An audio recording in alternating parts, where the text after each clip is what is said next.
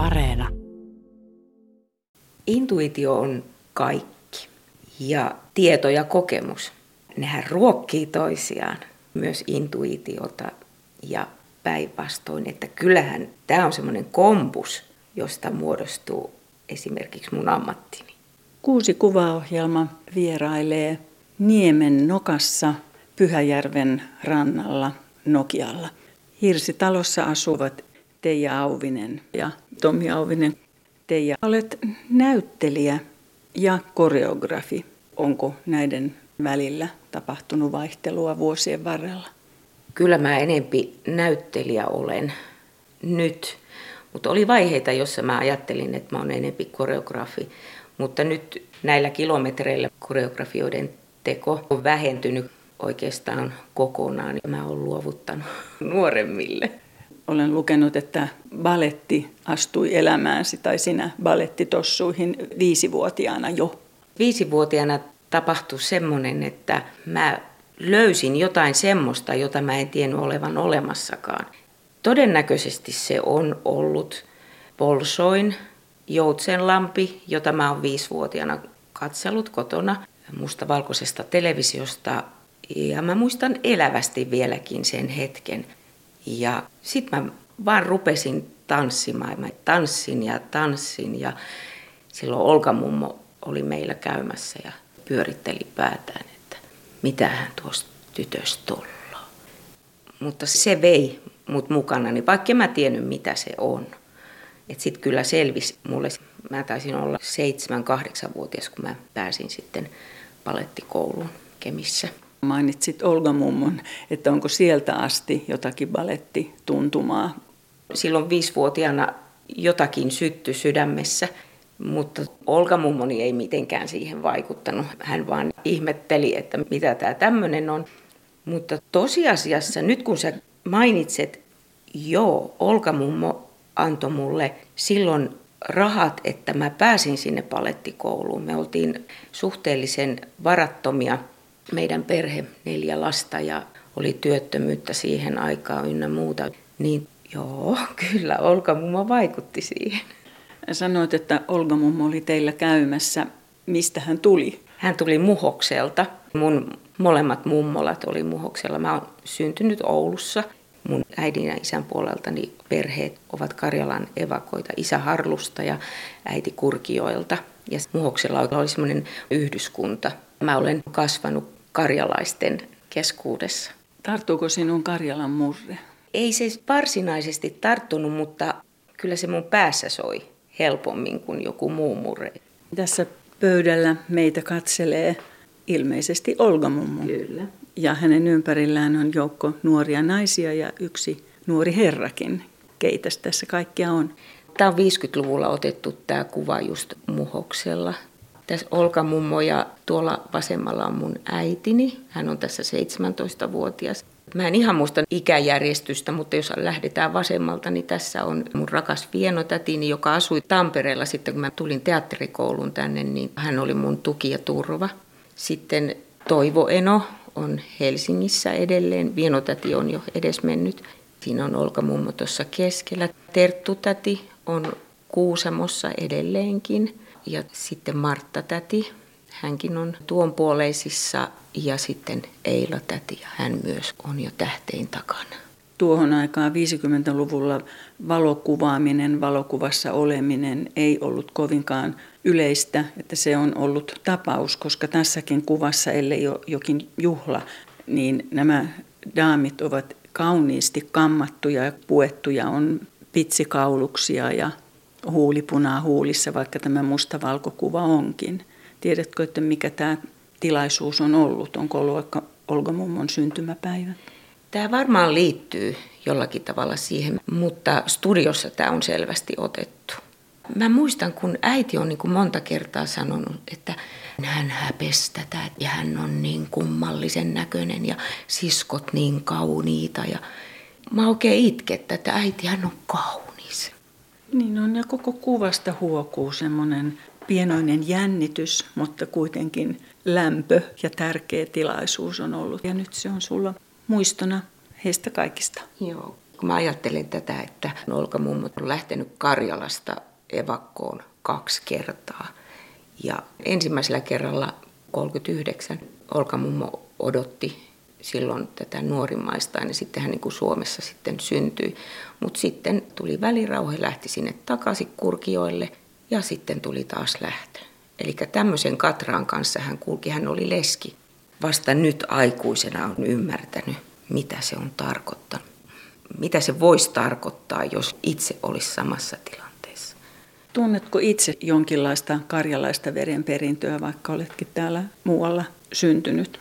Kukkuuko mielessäsi Karjalan käki kaihoisesti ja itku ja nauru, ovatko ne läheisessä tekemisissä sun sielussasi? Kyllä, ihan ehdottomasti mä tunnistan itsessäni karjalaisuuden, tämän verenperinnön, mitä näistäkin naisista on minun välittynyt. Ja samoin isän puolelta. Kyllä itku ja nauru on hyvin lähellä. Mulla on kaksossiskot. Me soitellaan hyvin usein, he on siellä Pohjois-Suomessa. Me nauretaan ihan hirveästi niin, että meidän puhelusta ei tahdo tulla mitään. Ja sitten jos mä sanon jotakin ihan missä yhteydessä tahansa, niin mulla saattaa tulla, nyt puhuu taas Olga mummo. mä kuulen hänen äänensä, mä kuulen hänen ajatuksensa itsessäni. Nämä kaikki naiset oli todella hyviä kädentaitajia. Ja et kyllä mä sieltä olen perinyt. Mä teen paljon käsitöitä. Mä olen tehnyt karjalaisen tuuterin kansallispuvun ihan omin käsin. Olka mummon peruja. Hän oli ompelija.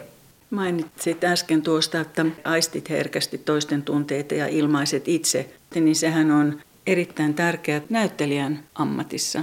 Oliko sulla jo lapsena semmoista halua näyttämölle? No se varmaan lähti siitä tanssista, koska mä olin ihan varma, että musta tulee palettitanssia. Enkä mä nyt varmaan ihan huono ollutkaan, että mulla oli niin käyttökelpoinen rakenne muovattavaksi, mutta siellä Pohjois-Suomen perukoilla Kemissä kävi Rovaniemeltä entinen kansallisoperan tanssija Raili Huttunen piti tunteja. Mä kävin siellä, mutta sehän oli hyvin pientä. Mä olin siinä kymmenvuotiaan tietämillä, mutta mä silloin otin selvää ja mä juttelin opettajan kanssa, että mitä se tarkoittaa jos mä haluaisin tanssijaksi. Se tarkoittaa sitä, että ensinnäkin täytyisi pyrkiä sinne ja jos pääsisin operan palettikouluun, niin sitten täytyy muuttaa sinne Helsinkiin. No, vienotätini asui silloin Helsingissä ja niin pitkällä mä olin, että mä touhusin itsekseni tätä ja isä olisi mut päästänyt, että saat mennä pyrkimään sinne. Ja vienotädin luona mä olisin saanut asua, mutta äiti sanoi, että ei hän ei halua luopua lapsesta. Sitä se olisi tarkoittanut. Mutta nyt mä sanon, että luojan kiitos. No, mä olisin nyt eläkkeellä tanssijan ammatista, mutta mä oon sen verran fatalisti, että mä ajattelen, että kohtalo kuljettaa ihmistä, että mä en olisi tietenkään tässä, jos mä olisin palettitanssija. Mutta teatterin lavalle astuit kuitenkin aika nuorena, sekin tapahtui tanssin kauttahan se kävi. Kemin teatteriin haettiin kabaree-musikaaliin tanssijoita. Mä oon käynyt tyttölyseon. Mä silloin keskikoulun viimeisellä luokalla, niin mä kävin jo Oulussa kaksi kertaa viikossa junalla palettitunneilla koulun ohessa. Ja mä olin semmoisessa kesätyöpaikassa, jonka yksi myyjä tunsi Kemin teatterista väkeä, että ota sinne yhteyttä, että nyt siellä haetaan kabaree-musikaaliin tanssijoita. Ja mä menin sitten sinne koetanssiin ja tamperelainen Ruut Matso teki koreografian ja Päivi Istala ohjasi ja mä pääsin sitten siihen. Ja siellä lavalla mä tajusin, että nyt tapahtui jotakin. Hyvänen aika, mä olin ihan pikku umpukka ja mä olin siellä kapakkahuorana ja tanssin ja mä elin sitä. Ja silloin mulla tapahtui joku naksahdus, että ihan samalla tavalla kuin viisivuotiaana siitä paletista. Tämmöistäkin voi olla. No sitten mä sain ison puheroolin semmoinen sahankarilaiset. Matti Miikkulainen ohjasi Anneli Pukeman näytelmän, semmoinen paikallinen Kemin historiasta. Ja siinä oli mulla semmoinen monologi, jolla mä sitten pyrin teatterikouluun ja mä pääsin. Siellä ne sanoi mulle Kemin teatterissa, että, että me Tampereelle pyrkimään, että kun sinne pystyy pyrkiä joka neljäs vuosi siihen aikaan, 77, niin oli Tampereelle pyrkiminen, että sitten kun sä oot koulut käynyt ja oikeasti lähdet pyrkimään, niin, niin tiedät sitten minkälaista se on. Kun mä pääsin, niin mä menin sitten kysymään koulusta, että mitä ihmettä mä teen, että kun mä pääsin teatterikouluun. Silloinen rehtori niin ulvasi ja sanoi, totta kai sä menet, että et sä sillä ylioppilaslakilla nyt tässä tapauksessa, että hän oli suuri kulttuurin ystävä, kyllä menet. Ja sinä menit nätyyn. Joo, nykyinen näty. Se oli silloin Tampereen yliopiston neljäs näyttelijäkurssi, nelivuotinen. Silloin meitä kuljetettiin niin kuin vain se tietty määrä koko sen neljä vuotta, että ei ollut muita rinnakkaisia. Mainitsit tuossa aikaisemmin, miten kohtalo kuljettaa, niin kuljetti sinut teatterikouluun Tampereelle ja samalla vuosikurssilla olikin sitten ihmisiä, joilla myöhemmässä elämässä on ollut merkitystä. Joo, siellä oli mun tuleva mieheni, mutta silloin teatterikouluaikana niin Tommi oli kaikkein vierain kurssikavereista. En oikeastaan niin kuin tuntenut häntä silloin ja molemmat oli kihloissa tahoillaan ja näin. Sitten niin 81 valmistuttiin ja alkoi sitten nämä kiinnitysrumpat, kuka mihinkin menee. Mä aina tänä päivänä hämmästelen sitä, että kun silloin tuli kiinnitystarjouksia niin paljon, että mulle tuli kahdeksaan eri teatteriin, joka tänä päivänä on utopiaa. Mua pyydettiin Tampereen teatteriin, mutta mä neuvottelin myös Helsingin kaupungin teatterin kanssa. Ja sieltä sanottiin, että täällä on nyt vähän homma kesken, että älä nyt lupaudu minnekään. Sitten Rauli Lehtonen sanoi, että nyt ei voi enää odottaa. Joo, mä tulen. Ja siihen vaikutti se, kun Tommi oli menossa Tampereen teatteriin ja jossakin yhteydessä sitten mä muistan, kun tapasin Tommin ihan vaan koululla vielä yliopistolla, niin sanoi, että tuu sinne vaan, tuu nyt. Ja no, sitten mä menin. Onneksi mä en jäänyt odottelemaan sitä HKTtä. Siellä oli Turkka silloin ohjaajana ja mä olisin todennäköisesti nääntynyt ja näivettynyt. Ja kyllä mä sitten ymmärsinkin, että se oli varmaankin Turkka, joka siellä niin kuin oli kantona kaskessa, että ei hän varmaan ollutkaan kiinnostunut. Luojan kiitos. Kohtalo on kuljettanut ihan oikeaan suuntaan. No mutta samalla kurssilla oli Ritva Jalonen, myöhempi sukulaisesi. Joo, hän meni sitten Eskoroineen kanssa naimisiin. Suomessahan on teatterisukuja. Niitä tiedetään monia ja sinä tulit avioituneeksi sellaiseen sukuun, menit Tommi Auvisen kanssa naimisiin, jonka äiti on Eila Roine, jonka veli on Esko Roine. Solahditko se siihen vai oliko se vaan sitä elämää, että ihmiset nyt ympärillä sattuu olemaan näyttelijöitä? Kyllä mä äkkiä ymmärsin sen, että nyt mä oon tullut semmoiseen sukuun, että teatteri on niin vahvasti kaikessa arjessa, puheessa, teoissa, kaikessa. Ja kun mun oma taustani taas, mä en ollut edes nähnyt kovin montaa teatteriesitystä ennen kuin mä pyrin teatterikouluun. Ja lapsena käytiin kyllä jonkin verran koulun kanssa, mutta jos vertaa sitä, mikä niin kuin Tommin perhe ja suku, niin se on niin kuin yö ja päivä. Mutta niin kuin sä sanoit, varmaan solahdin juuri sen takia, kun se sielu sykkii sen teatterin ja näyttelijän sydämen sykkeen mukaan, että sen takia siihen oli niin kuin helppo solahtaa. Sittenhän se oli niin kuin arkea, ihan normaalia. Mm-hmm. Sydän sykki ja sitten syntyi muitakin ihmisiä, joiden sydämet sykkivät. Viittaan kuvaan numero kaksi. Joo, tässä on mun elämäni miehet. Tommi pitelee meidän esikoista. Hän on Vili Valtteri. Ja tässä me ollaan tultu juuri synnytyslaitokselta. Tämä on meidän ensimmäisen kodin kuistin edessä kaupissa. Tämä on vuosi kahdeksan kolme. Tämä on hirveän vahva tämä tunnemuisti, nämä tuoksut ja kaikkia. Ja kun mä olin ihan varma, että löytyy sellainen kuva, jossa mä olen mukana siinä kuvassa. Mä Tommille vielä erikseen soitin ja kysyin, että missä se on se kuva. Ja Tommi sanoi, että ei ole semmoista kuvaa, että sä olet ottanut tämän kuvan ja tuossa on toinen kuva samasta tilanteessa, että mä oon siinä vauvan kanssa, että me otettiin toinen toisistamme, mutta niin vahva se on tunne, että mä olen omasta mielestäni tuossa vauvan pääpuolella. Jos on ihana katsekontakti, Tomi Auvinen katsoo Vili Valtteria hyvin lämpimästi sillä tavalla, että tervetuloa tähän maailmaan meidän kanssa, meidän perheen kanssa. Joo. Mä valitsin tämän kuvan sen takia, että Tommi on joskus nimittäin sanonut, että perheessä pitäisi olla aina vauva.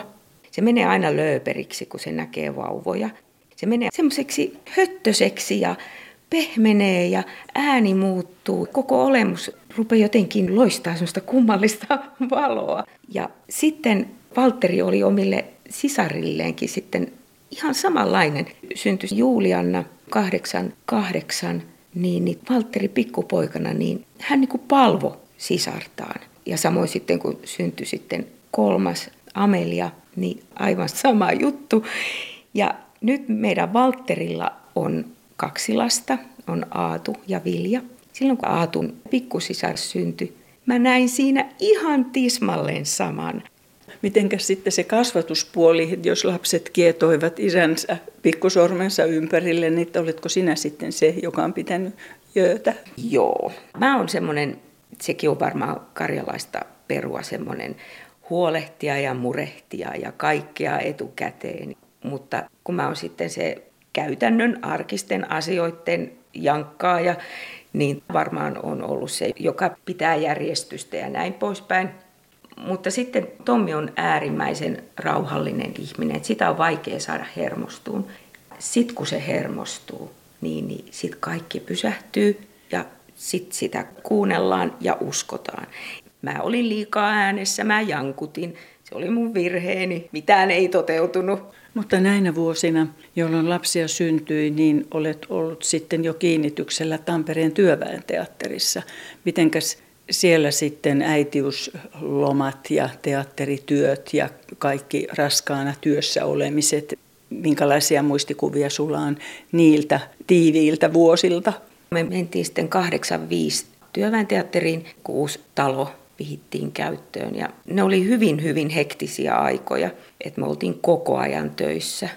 Lastenhoitajat oli äärimmäisen tärkeitä siihen aikaan, että me saatiin tosi luotettavia pitkäaikaisia että meillä oli semmoinen ketju niitä hoitajia, sitten semmoisia hätätapaushoitajia. Ja sitten ihan käsittämätöntä oli, että Eilan äiti Sylvi Roine, hän oli tarmokas, hän ihmetteli, jos ei lapsia viety sinne hoitoon, hän oli jo iäkäs.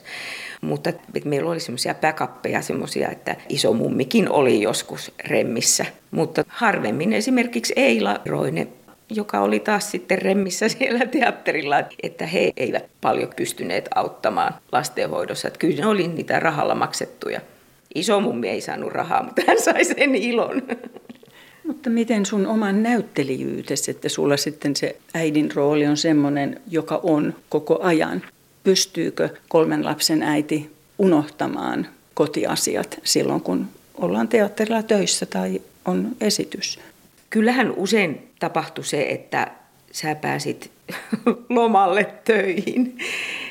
Ne oli vapaa-hetkiä sitten joskus, kun sä pääsit sinne näyttämölle ja se oli se oma yksikkö siellä teatterilla, se perhe ja se just sen illan esitys ja näin poispäin. Siellä sitten murheet unohtu, mutta toki ne heti sitten, kun palat pukuhuoneeseen, niin, niin kyllähän ne murheet sitten heti palasivat.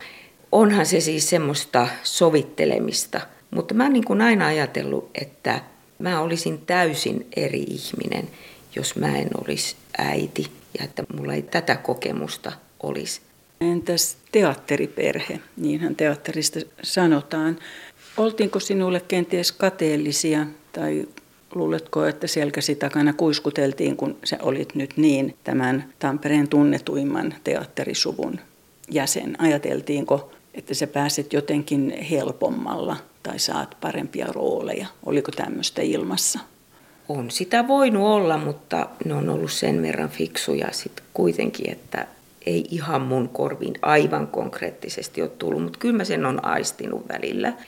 Ja ne on ehkä jotakin pientä heittoa tai kulmakarvojen kohottelua, mutta mä en koe, että mä olisin sen ansiosta saanut rooleja itse asiassa päinvastoin. Välillä tuntui, että se oli semmoista taiteilua, että ei vaan päästä sanomaan, että nepotismia on pelätty. Tuntui, että silloinkin kun Esko Roine oli työväen teatterissa johtajana, niin ei tuota mua kyllä ainakaan suosittu. Ja Tommi on ollut siitä hirveän tarkka. Hän on varmaan niin kuin omassa nuoruudessaan kuullut näitä juttuja äidiltään ja kyllä mä sen tiedän, että Eila välillä kärsi siitä, joutui kärsimään. Mutta mä oon sitä mieltä, että ei ole mitään muuta mahdollisuutta kuin todistaa omalla työllään, että sä ansaitset tämän roolin. Mutta on siinä ollut Tommi Auvisellakin miettimistä, jos hän on halunnut sinut näytelmään, jota hän ohjaa, koska Tommi Auvisestahan tuli sitten näyttelijyyden lisäksi ohjaaja, niin eivät ne ole varmaan olleet ihan helppoja hetkiä. Ei varmaankaan. Ollaan me tästä puhuttu ja kyllähän on niin kuin sanonutkin, että sä oot niin kuin näyttelijä muiden joukossa ja mä haluan sut. Että sä olet tähän mun mielestäni sopivin piste. Ja sitten alkaa työ. Ja sun tehtäväsi on sitten selvitä siitä. Juuri niin. Miten muuten, onko mielestäsi koko teatterimaailma muuttunut paljon, vähän vai ei ollenkaan siitä, kun sinä olet aloittanut ammattinäyttelijänä tähän päivään mennessä, jos luot pikaisen katsauksen mielessäsi? Pikaisesti niin itse näyttelijän työ työnä ei se ole muuttunut. Se joka kerta aloitat sen alusta ja saatat sen sitten johonkin pisteeseen harjoituksissa ja sitten sä kohtaat yleisön. Se on siinä. Se on se ykkösjuttu. Mutta kaikki, mikä niin kuin tässä ympärillä teatterikentässä on, niin se on muuttunut, että kokonaisia ansambleja ei ole niin paljon ollenkaan. Meillä työväen teatterissa luojan kiitos on, koska mä koen, että se on se paikka, missä kasvetaan näyttelijäksi. Ja sitten tämä freelancereiden hirvittävän epävakaa elämä töiden puolesta, että se on semmoista tasapainottelua. Toki on sitten niitä freelancereita, joille se on helpompaa, mutta niitä on sitten kuitenkin vähemmän, joille niitä töitä ropisee. Et kyllä se tänä päivänä on semmoista taistelua siitä omasta paikasta. Tämän ohjelman valokuvia voi katsella osoitteessa yle.fi kautta kuusi kuvaa. Teija Auvinen, katsokaamme mekin kuvaa numero kolme. Teatteriin se liittyy. Meillä jokaisella on omia rakkaita kuvia pukuhuoneen seinällä. Ja mun oli niin kuin itse asiassa pakko ottaa tämä, kun tässähän on periaatteessa niin kuin kaksi kuvaa, mutta mä ajattelen tämän yhdeksi. Tässä on mun lapseni aikoja sitten. Vanhemmat on tuommoisia murkkuikäisiä ja poika on tuossa jo vähän vanhempi, mutta he on nyt aikuisia. Mutta mä oon säilyttänyt tämän, koska tämän mä näin ensimmäisenä, kun mä tuun pukuhuoneeseen. Mä tervehdin heitä. Mutta tässä yläpuolella on sitten vaan tämmöinen moniste, jonka pukusuunnittelija Riina Ahonen antoi, kun ruvettiin tekemään musikaalia Veriveljet. Ja mulla oli siinä rooli Linda.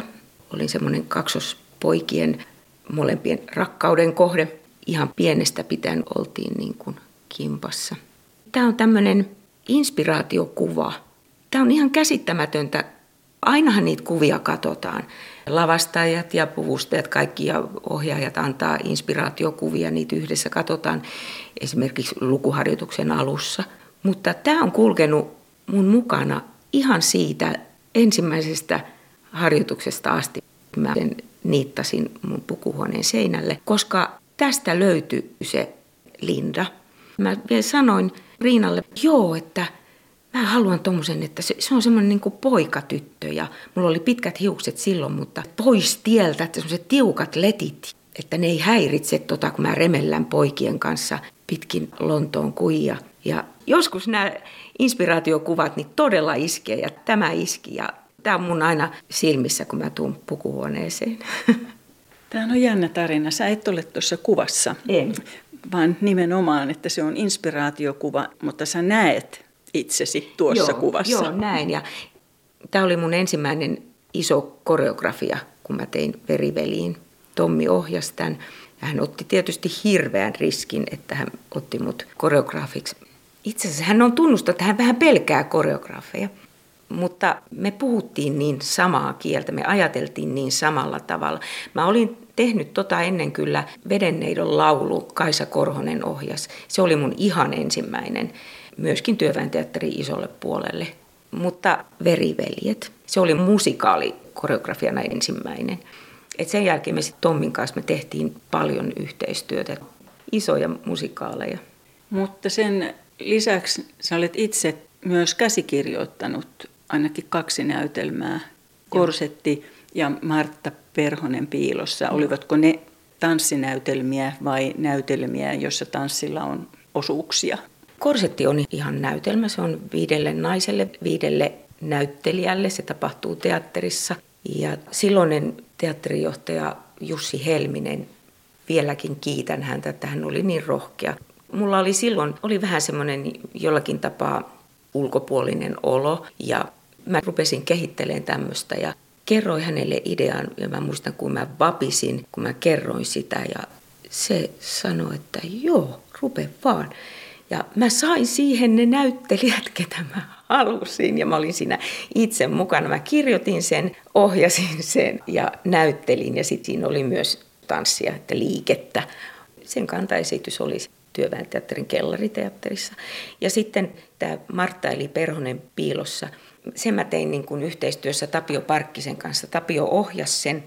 Meillä oli idea palavereja ja sitten mä niin kuin jatkoin sitä kirjoittamista. Sekin esitettiin työväenteatterissa. Mä olin siinä yksin. Mä kutsun sitä tanssimonologiksi. Olet ollut teatterin kanssa tekemisissä ja ammattilaisena jo 40 vuotta. Onko tähän pitkään ajanjaksoon mahtunut joitakin sellaisia kausia? Tuossa vähän jo viittasit, mielentila, mieliala vaihtuu syystä tai toisesta, niin onko ollut semmoisia jonkinlaisia alhon hetkiä tai riittämättömyyden tunnetta tai sellaista tunnetta, että sinua ei arvosteta? On. Kyllähän niitä eittämättä on tietysti kaikilla, mutta mulla se on tehnyt sen, että mä oon vaistomaisesti lähtenyt punkemaan sieltä itseäni ylös siirtämällä sen johonkin muuhun, mikä siellä sisällä on joku möykky, just joku riittämättömyyden tunne tai ei ole ollut sellaista työtä, jota sä olisit omasta mielestäsi ansainnut. Joku rooli on mennyt sivusuun ja sä tiedät, että toi olisi kuulunut mulle. Se on ihan luonnollista. En ole koskaan, en koskaan sanonut ääneen, että toi olisi ollut mun. Ne on vaan niitä, mitä sä omassa mielessäsi olet miettinyt. Mutta mä oon pystynyt kanavoimaan sitten nämä tämmöiset negatiiviset alhon hetket. Ja kirjoittaminen on ollut mulle sitten semmoinen pakopaikka suorastaan, että kun on ollut yön hämäriä hetkiä, että uni ei tuu ja tuntuu, että kaikki kaatuu päälle, niin mä rupean kehittämään jotain tarinaa, tai jos mulla on joku kehitteillä, niin mä jatkan sitä yöllä sitten sängyssäni. Mutta sitten sinulla on ollut myöskin aivan nappirooleja, sellaisia, mitkä olet halunnut ja olet saanut ja sellaisia, joissa olet onnistunut loistavasti. Että olet ehtinyt olla todella monessa mukana. Joo, kyllä. Multa joskus kysyttiin, että kun naisnäyttelijä vanhenee ja roolit vähenee, että miltä se tuntuu, onko sulle käynyt niin. Mun täytyy sanoa, että mun kohdalla ei ole käynyt niin. Mä oon miettinyt sitä, että mistä se onkaan johtunut. Mä oon niin kuin ikääntyessäni saanut paljon hyviä rooleja. Sen mä tiedän, että mä oon hyvin hitaasti lämpiävää sorttia. Mä oon muutenkin semmoinen, että mä jättäydyn taka-alalle sivuun, mä tarkkailen ja näin, että mä en ole koskaan ollut siellä huutelemassa päällimmäisenä, vaan mä murehdin itsekseni. Mulla on ihan selvästi semmoinen olo, että on semmoisia kehityspyrähdyksiä ollut että on joitakin semmoisia etappeja, että mä oon ihan konkreettisesti tajunnut, että nyt mä oon löytänyt itsestäni jotakin semmoista, joka on ollut piilossa. Ja joku ohjaaja on saanut susta sen esiin. Ja siitä sitten sä oot noussut niin kuin seuraavalle rappuselle ja sä pääset siitä jatkamaan. Ja mä luulen, että tämän tulos on se, että mä oon saanut haastavampia rooleja nyt niin kuin viimeisinä vuosina kun mä mietin sitä, että minkä kuvan mä näyttäisin, mikä on se juttu, on paljon, mutta aina mä palasin tähän. Tämä on Hiljaiset sillat. Tässä mä oon italialainen Francesca. Näytelmähän tapahtuu Amerikan maaseudulla takamailla. Ja hirveän monethan on nähneet tämän elokuvan, jossa oli Meryl Streep, tämä naishenkilö. Ja Merillillä oli toi Clint Eastwood. Tässä mun kumppanina on Auvo Vihro. Meillä synkkas aivan hirveän hyvin. Tämä oli meidän Aven ja mun ensimmäinen yhdessä. Me on tehty paljon sit sen jälkeen. Tämä Hiljaiset sillat oli semmoinen juttu, että mä olin aikoinaan lukenut sen kirjan. Se oli aika mitätön, mutta sitten tuli se elokuva. Se elokuva iski silloin johonkin hermoon. Se oli niin hienovarainen, niin kaunis.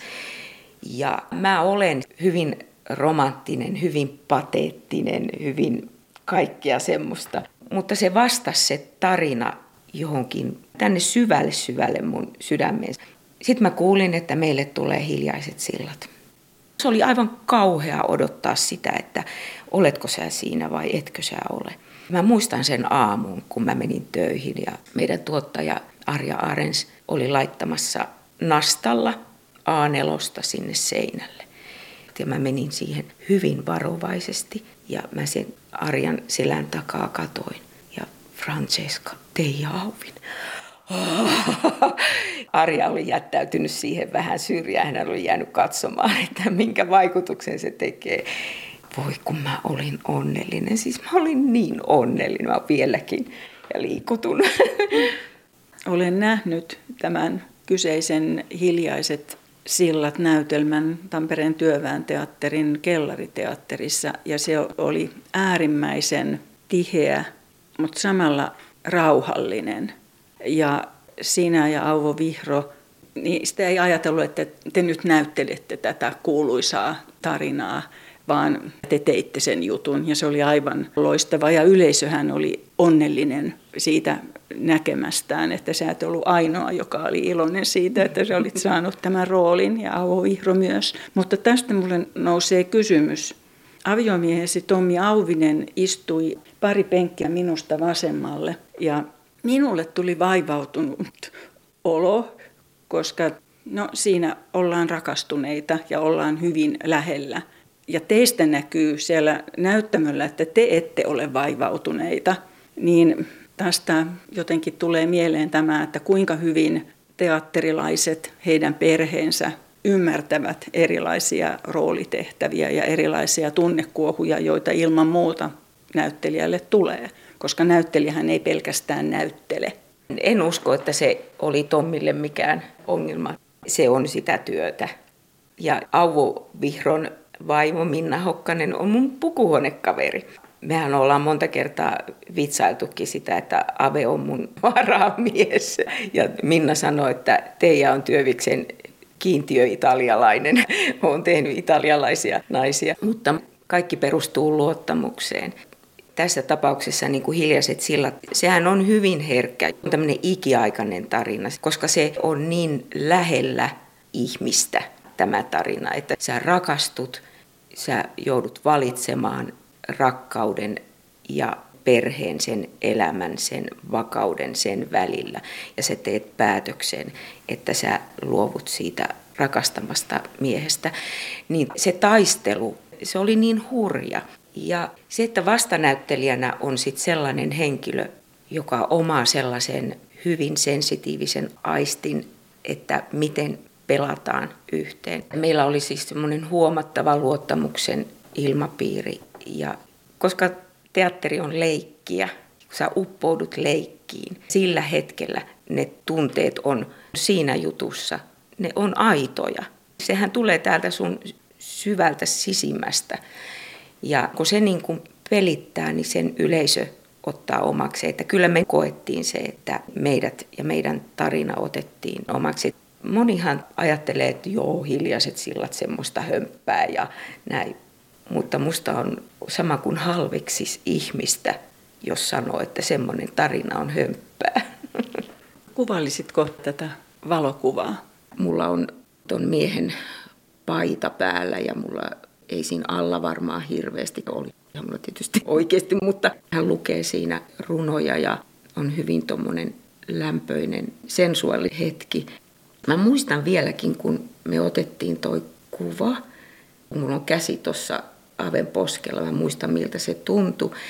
Ja sitten kun oli viimeinen esitys, niin se hetkautti niin pahasti, että myös Avea. Että mä muistan, kun mun poskelle tipahti kyynel ja se oli Aveen kyynel. Siis mua itketti, mutta myös Avea. Kun se oli semmoista laboratoriotyöskentelyä, Milko Lehto ohjasi sen ja meillä oli tosi tosi ihana matka, tämä hiljaiset sillat. Niin se oli katsojallekin. Hmm. Tämän ohjelman valokuvia voi katsella osoitteessa yle.fi kautta kuusi kuvaa. Teija Auvinen, usein näyttelijät puhuvat siitä, että kuinka he aistivat sen, mitä yleisössä tapahtuu, mutta eikö se voi olla myöskin mielikuvitusta tai miten voi tietää, että mitä esimerkiksi yleisön hiljaisuus kertoo? Koska se voi kertoa kahdenlaista tai useammankinlaista tunnetilaa, mutta miten se voi tietää, että mikä hiljaisuuden laji on nyt kyseessä? Se on hämmästyttävää, mutta sen kyllä tunnistaa. Semmoinen kyllästynyt hiljaisuus, se on kovaa ja kylmää. Ja sitten kun on semmoinen tiivis hiljaisuus, jonka aistii semmoisena väreilynä, niin, niin sen tietää, että nyt, nyt yleisö odottaa, ne pidättää hengitystään ja ne on ehdottomasti mukana. Ja ehdottomasti he eivät istu takakenossa, vaan etukenossa mielellään vielä ihan tuolin reunalla. Mutta sen ensin mainitun kylmän hiljaisuuden, niin sen tietää, että silloin yleisö istuu siellä takana. Ne nojautuu, eikä ne nojaudu rentona, vaan että se on semmoista kireää. Kyllä se naisti. Näyttelijät ovat ilmeisesti semmoisia velhoja, että he voivat samaan aikaan elää täysillä sitä työtään siinä näyttämöllä ja sitten on jonkinlaiset tuntosarvet vielä sinne yleisön puolellekin. Ja sitten nauruhan on sellainen, joka on sitten taas niin konkreettinen. Senkin mä oon niin kuin löytänyt itsessäni vasta viime vuosina, tai varmaan se on rohkeus, mikä on, että antaa palaa. Älä ole niin hirvittävän kriittinen. Ja en mä varmaan Tommin kanssa olisi koskaan kyennyt ole, jos mä en katsoisi maailmaa myös naurun ja ilon ja koomisuuden kautta. Mutta jotenkin mulla on niin kuin komikka ollut jossakin lukkojen takana, mutta kyllä mä näen koomisia asioita, mutta vasta nyt antanut vapauden tai löytänyt jonkun hulluuden itsessäni, tai olko se mitä tahansa. Mutta se nauru on ihana, kun se tulee sieltä katsomosta. Olet näytellyt monissa todella hyvin erilaisissa rooleissa. Haluaisin tässä nostaa nyt koiran morsiammet sen takia, että se oli esimerkki siitä, miten näyttelijä on läsnä puhumatta mitään. Oikeastaan tekemättä mitään muuta kuin vaihtaa silloin tällöin asentoaan sohvalla. Ja silti siinä oli vain mieletön läsnäolo. Mä mietin sitä, että mitä sinä mietit siinä. Että oletko sinä se rooli-ihminen siinä sohvalla vai mietitkö jotakin seuraavan päivän kauppaostoslistaa, että voiko tämmöistä pakenemista tehdä, kun on keskellä hyvin tiivistä näytelmää. Se oli Sirkku Peltolan koiran morsiamet, jossa oli toisessa pääroolissa. No ehdottomasti olen siinä hetkessä. Olen se henkilö, en mieti kauppalistaa. Koiran morsiamet on sellainen hyvin, hyvin jännittävä juttu, kaunis, surullinen, hullu, hauska. Mulla 2021 tuli niin kuin 40 vuotta täyteen. Ja mä pienessä mielessäni haaveilin, että mä olisin voinut juhlia koiranmorsiamilla. Mutta sitten se koronapirulainen ja näin poispäin. Teija Auvinen, osaisitko sanoa paljon näyttelijän työtä tehneenä, paljon ajatelleena, hyvällä mielikuvituksella varustettuna, mikä on intuition merkitys ja vaimentavatko tieto ja kokemus vaiston? Intuitio on kaikki ja tieto ja kokemus, nehän ruokkii toisiaan, myös intuitiota ja päinvastoin, että kyllähän tämä on semmoinen kompus, josta muodostuu esimerkiksi mun ammattini. Mutta siis näyttelijän työ, tasapainottelua, työn ja kodin välillä, enkä tiedä onko se sitten lopultakaan tasapainottelua, vaan elämän aaltoliikettä ja vuorottelua, niin mikä asia kotimaailmassa ja vuoden kierrossa on sellainen, joka on sinulle tärkeä? Se on joulu ja se on se viimeinen kuva. Aina otan joulukuusesta kuvan. Se on liikuttava hetki, kun mä koristelen sen. Kun kysytään, että mikä vuoden aika. Mä olen talvi-ihminen, joo. Kyllä mä tykkään kesästäkin, totta kai joo. Ja kevästä ja syksystä. Mutta joulu on jotain aivan spesiaalia. Ollut ihan lapsesta asti. Niin kuin mä kerroin, että mun perheeni oli suhteellisen vähävarainen jossakin vaiheessa, mutta äiti aina rakensi joulun. Karjalan pirakat tehtiin ja Karjalan paistit ja mistä ihmeestä se taiko ne joululahjat meille. Ja nyt mä huomaan, että kun mulla on oma perhe, niin heillehän mä sen rakennan sen joulun. Aina ollaan kokoonnuttu meille. Mä oon Miniän ja Vävypojat kans ottanut joulusyleilyyn niin, ja kaikki ne on halunnut tulla meille. Että kyllä mä niin ajattelen, että ehkä mä oon onnistunut siinä joulun rakentamisessa. Se on kaikkein rakkain aika. Mulla on kolme laatikollista joulukoristeita, jotka on niin kertynyt vuosien varrella. Ja vaikka me on niin monessa paikassa asuttu, me ollaan oltu Tommin kanssa varsinaisia kulkijoita, niin aina se joulu on tietyllä tavalla samanlainen. Se menee saman kaavan mukaan. Kuva numero viisi on tällainen. Täällä meillä ollaan Ketteenniemessä ja siinä rakennellaan tuota joulupöytää. Meillä on aina tämmöinen teemallinen pöytä, että siihen laitetaan tuohon lapsille saareke sitten, että saadaan kaikki mahtumaan. Ja Eila Anoppi on aina mukana myöskin ja joskus myös muitakin jouluvieraita, mutta tämä ydinporukka on aina. Ja siinä Tommi sytyttää joulukynttilät tuohon kruunuun. Ja pienet seuraavat? Joo, he on juhlatamineissaan siinä. Joulu saa tulla. Joulu saa tulla. Ikkunasta näkyy, että eletään sinistä hetkeä. Olisi täydellinen kuvailman päätös, mutta elämä jatkuu joulujen ja pääsiäisten ja juhannuksien jälkeenkin. Teija Auvinen, mikä olisi kuudes vielä ottamaton kuva? Ihan selvänä ja kirkkaana.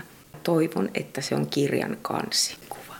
Mä oon varmaan tuossa sivunnutkin, että kirjoittaminen on yksi henkireikä ja mä olen tehnyt siis pitkän aikaa sellaista tarinaa, käsikirjoitusta, jonka työnimi on Pimeä talo Mä aloitin sen kirjoittamisen silloin, kun me muutettiin tänne Ketteeniemeen 2014. Se syntyi niin, että mä kävin koirani kanssa lenkillä täällä tietämillä. Ja siitä lähtien mä oon niin kehitellyt sitä ja kirjoittanut ja saanut sen sellaiseen pisteeseen, että nyt mä lähetän sen kustantajalle. Ja siellä se nyt on, enkä tiedä mikä sen kohtalo on, että mä odotan, mitä sanotaan. Toivon, että Vimeä talo olisi joskus kansissa ja mä melkein tiedän, minkälainen se kansikuva on. Mutta se ei ole näytelmä. Ei. Se on ihan fiktiivinen tarina, myös vähän fantasiapohjainen. Siinä liikutaan kahdessa eri ajassa, 1800-luvun puolen välin tietämissä ja tässä ajassa. Siinä semmoinen naisihminen liikkuu kahdessa ajassa ja hänen täytyy tehdä päätös, kumpaan hän jää.